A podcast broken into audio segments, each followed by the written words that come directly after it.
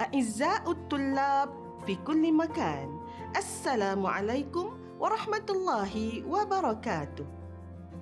أهلا وسهلا ومرحبا بكم مع حلقة جديدة من حلقات الدروس العربية للسنة الرابعة الثانوية. فأترككم قليلا بالفيديو الآتي. يا عمار رأيتك حزينا ما بك؟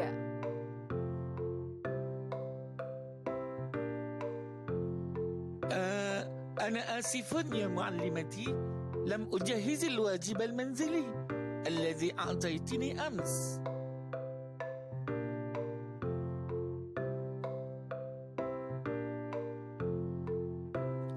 لماذا لم تجهزه يا عمار؟ نمت ورأسي يؤلمني.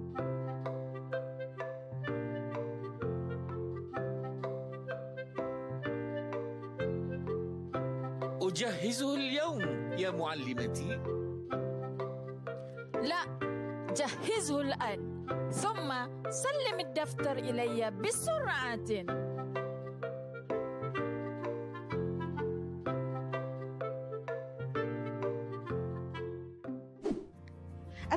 والطالبات ماذا رأيتم في الفيديو السابق؟ وماذا سمعتم منه؟ نعم الفيديو قدم لنا الحوار بين عمار ومعلمته تعالوا نرى هذه الألفاظ المختارة من تلك الحوار حزينا ورأسه يؤلمني بسرعة. لاحظوا أن الألفاظ حزينا ورأسه يؤلمني وبسرعة قد جاءت كلها تبين الهيئة لصاحبها وهو عمار. فهذه الألفاظ كلها تسمى الحال. ها هو موضوع درسنا في هذه الحلقة. الحال. قبل أن نواصل حلقتنا فعلينا أن نتعرف على معايير التعلم لهذا الدرس. فنرجو أنكم في نهاية الدرس تتمكنون من أولا تعريف الحال ثانيا بيان نوع الحال وثالثا إعراب الحال طلبة الأعزاء بدءا لدرسنا اليوم. هيا معنا نتعرف إلى ما هو الحال. وما هو صاحب الحال؟ وكيف نتعرف عليه؟ وما أنواعها؟ وكيف يكون إعرابها؟ فكل هذه التساؤلات سنجيب عنها من خلال درسنا للحال في هذه الحلقة. فاستمروا معنا. فهيا أيها الطلبة انظروا إلى هذه الجملة. سافر خالد مسرورا. لنسأل سؤالا كيف سافر خالد؟ فتكون الإجابة سافر خالد مسرورا. فكلمة مسرورا يا طلبتي هي كلمة دلت على حال خالد أثناء سفره. فالحال خالد في سفره هو أنه مسرور. أما في الجملة الثانية فنطرح سؤالا بأداة الاستفهام كيف أيضا؟ فقلنا كيف انطلق المتسابقان؟ فنجيب انطلق المتسابقان مسرعين. فكلمة المسرعين دلت على حال المتسابقين أثناء انطلاقهما. فحالهما عند الانطلاق كلاهما في تمام السرعة. ففي الجملة الثالثة السؤال المطروح كيف يرسل الله الرسل؟ فتكون الإجابة يرسل الله الرسل مبشرين. فكلمة مبشرين هنا قد دلت على هيئة الرسل أثناء إرسالهم إلى كافة الناس أجمعين. إذا أعزائي الطلبة ركزوا إلى هذه الكلمات. مسرورا مسرعين مبشرين. كلها هي الحال. فالحال إذن تذكر لتبين هيئة صاحبها. وهي وصف أي مشتق. نكرة فضلة أي ليست مبتدأ ولا خبرا ولا فعلا ولا فاعلا. وحكمها منصوب. وهي في هذه الأمثلة حال مفردة أي ليست جملة ولا شبه جملة. وكما نلاحظ أن الحال المفردة تطابق صاحبها في العدد والنوع. أما صاحب الحال في تلك الجمل وهو خالد متسابقان الرسل هي كلها أسماء معرفة. ولذلك أيها الطلاب ماذا نستنتج من هذه الأمثلة؟ نستنتج ما يلي الحال هي اسم نكرة منصوب يبين هيئة اسم معرفة قبله الذي يسمى صاحب الحال فالآن ننتقل إلى أنواع الحال.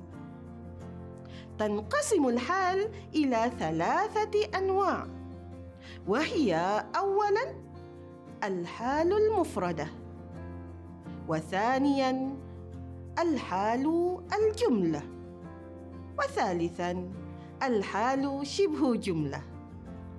الحال المفردة وهي ما ليست جملة ولا شبه جملة وغالبا أن تكون بكلمة واحدة.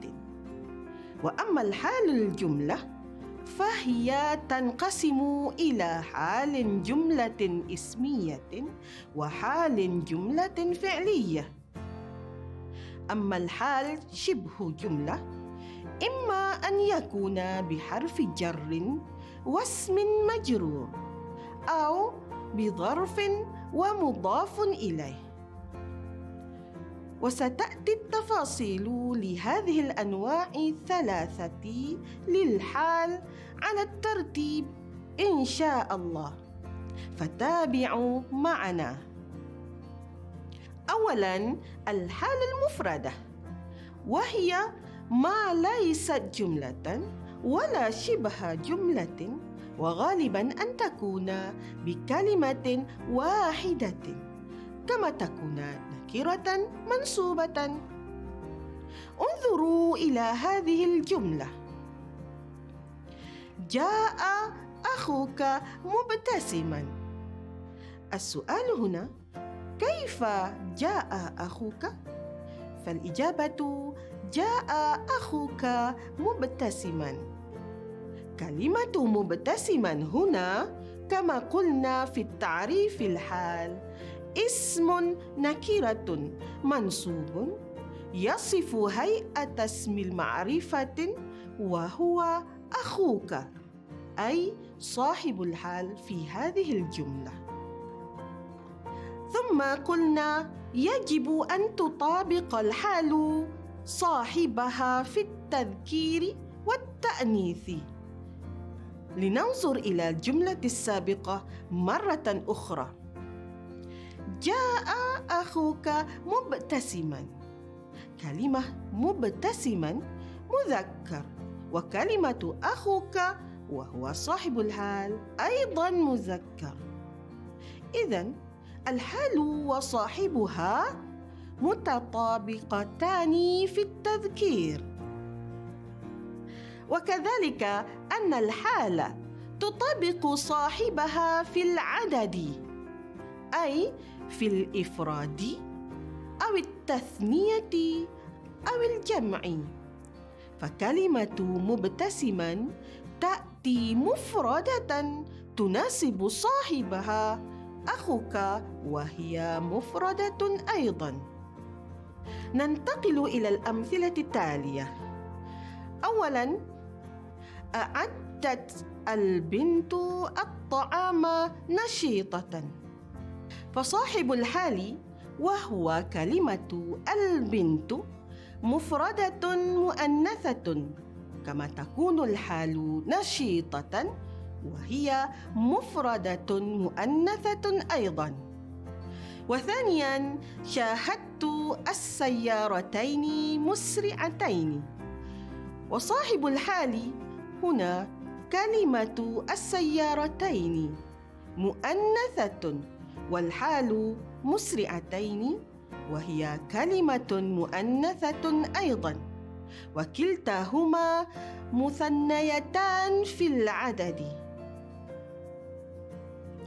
ثالثا جاء الأصدقاء مسرورين. فصاحب الحال هو كلمة الأصدقاء. هي كلمة الجمع للمذكر. والحال مسرورين. كذلك في حالة الجمع للمذكر أيضا. طيب هل وجدتكم صعوبات؟ يا أبناء الطلاب والطالبات؟ أحسنتم.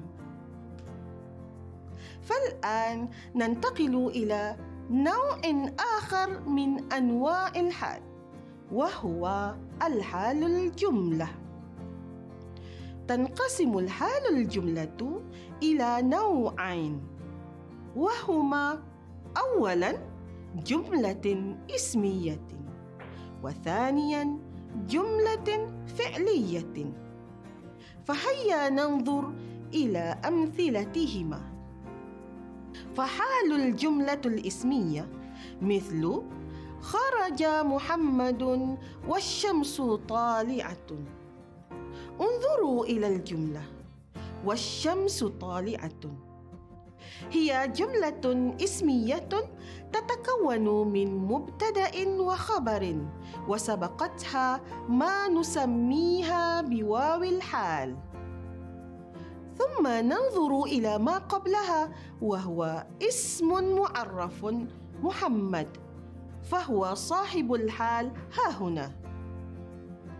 فالحال الجملة الإسمية الشمس طالعة تبين هيئة خروج محمد.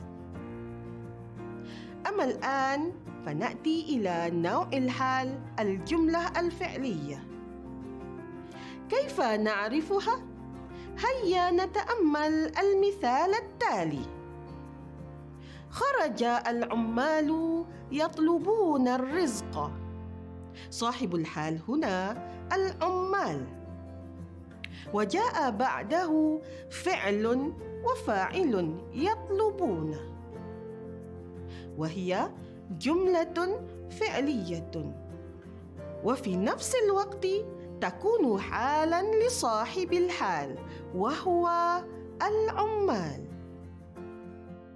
الآن هيا نتعرف على النوع الثالث من أنواع الحال ألا وهو الحال شبه جملة.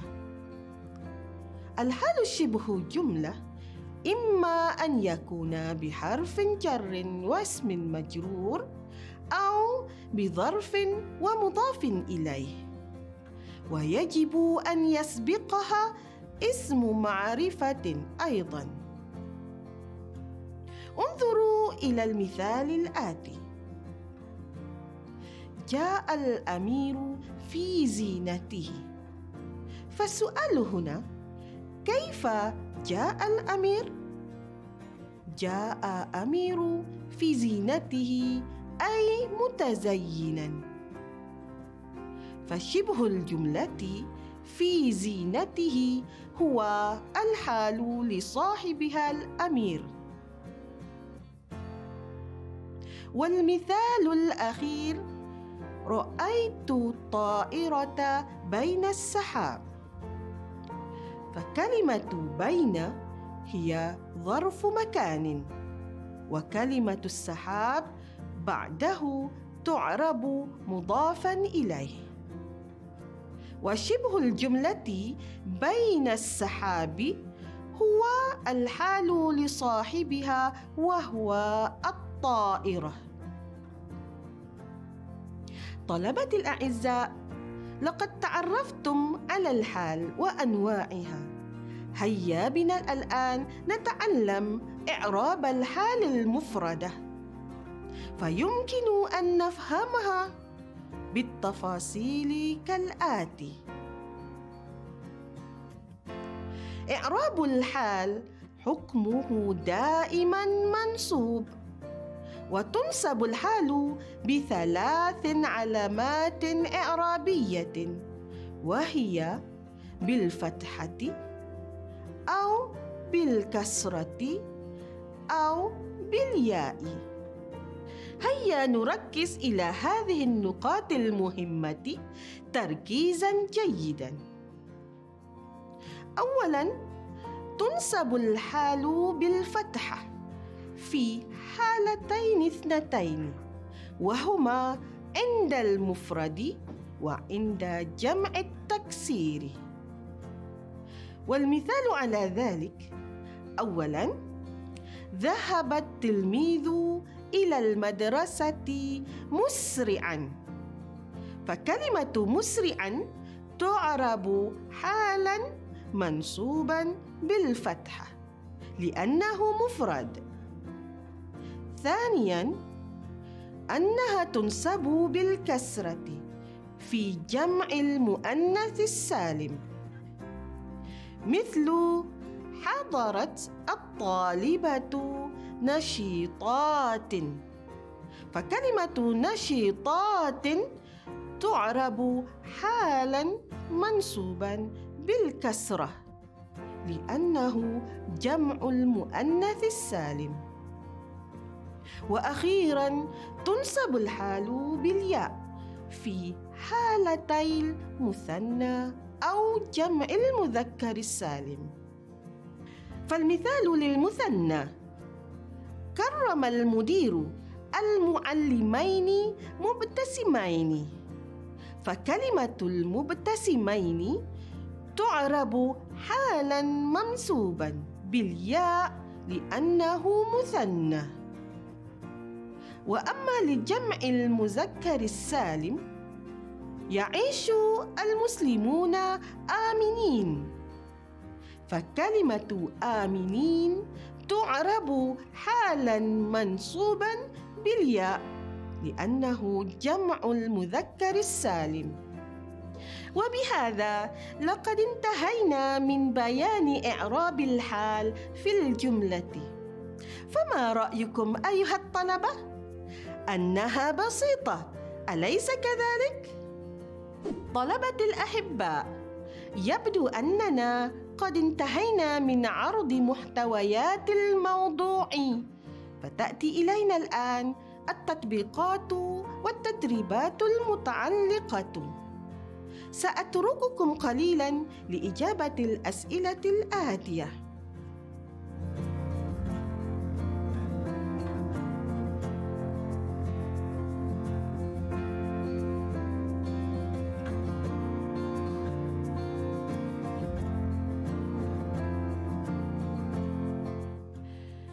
كيف إجابتكم يا طلاب والطالبات؟ هل تستطيعون إجابة هذه الأسئلة؟ هيا نناقش معا الإجابة الصحيحة. السؤال هو: استخرج الحالة مع بيان نوعه من الجمل الآتية. هيا نستخرج الحال وبيان نوعه من الجمل معا فلنبدأ بالجملة الأولى قام الضيوف يكرمون الوزير أين الحال في الجملة؟ وما نوعه؟ نعم الحال في الجملة هي يكرمون ونوع حال هو جملة فعلية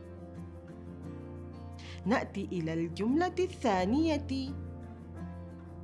السائقون يقودون السيارات هادئين.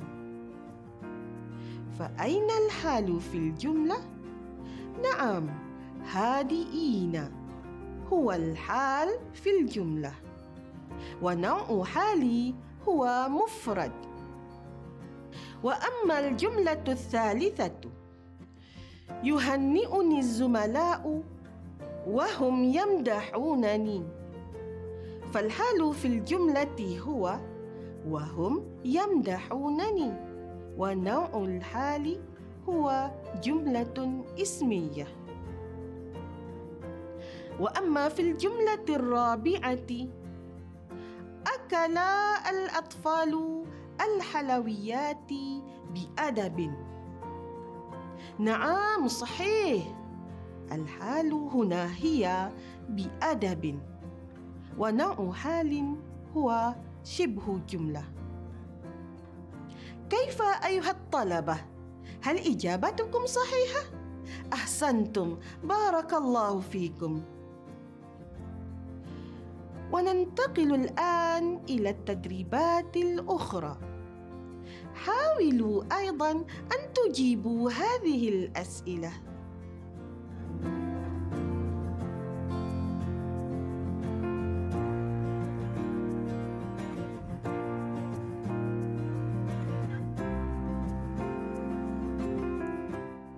أيها الطلاب والطالبات أأنتم مستعدون؟ هيا نجيب السؤال السؤال هو أعرف ما تحته خط. إعرابا تاما. تذكروا أن الإعراب التام يحتاج إلى ذكر الموقع والحكم والعلامة. هيا نعربها معا. في الجملة الأولى رفع العلم على المبنى عاليا. والكلمة التي تحتها خط هي عاليا. كيف نعربها؟ صحيح نعربها حال منصوب بالفتحة ممتاز. في الجملة الثانية دخل التلاميذ منتظمين. والكلمة التي تحتها خط هي منتظمين. كيف نعربها؟ نعربها حال منصوب بالياء. أحسنتم جميعاً. أنتم كلكم ممتازون. وهكذا يا طلبتي. أرجو أنكم تفهمون هذا الدرس فهما جيدا وتقدرون على إجابة التدريبات الأخرى إجابة صحيحة إن شاء الله. أيها الأبناء الأحباء إذا ما الاستنتاج الذي حصلنا عليه من درسنا اليوم؟ نستنتج ما يأتي. اولا أن الحال اسم نكرة منصوب. يذكر لتبين هيئة صاحب الحال. ثانيا أن صاحب الحال هو اسم معرف تبين حال هيئته. وثالثا أن إعراب الحال المفرده تكون منصوبا بالفتحه إذا كانت الحال مفردة وتكون منصوبا بالياء إذا في حالتين مثنى وجمع المذكر سالم. وتكون منصوبا بالكسرة إذا كانت الحال في حالة جمع مؤنث سالم. هكذا أبنائي الأعزاء. فها نحن قد وصلنا إلى نهاية الدرس في هذه الحلقة. لعلكم وجدتموه مفيدا وفهمتم فهما جيدا صحيحا. وأدعو الله لي ولكم بالتوفيق والهداية. والسلام عليكم ورحمة الله وبركاته.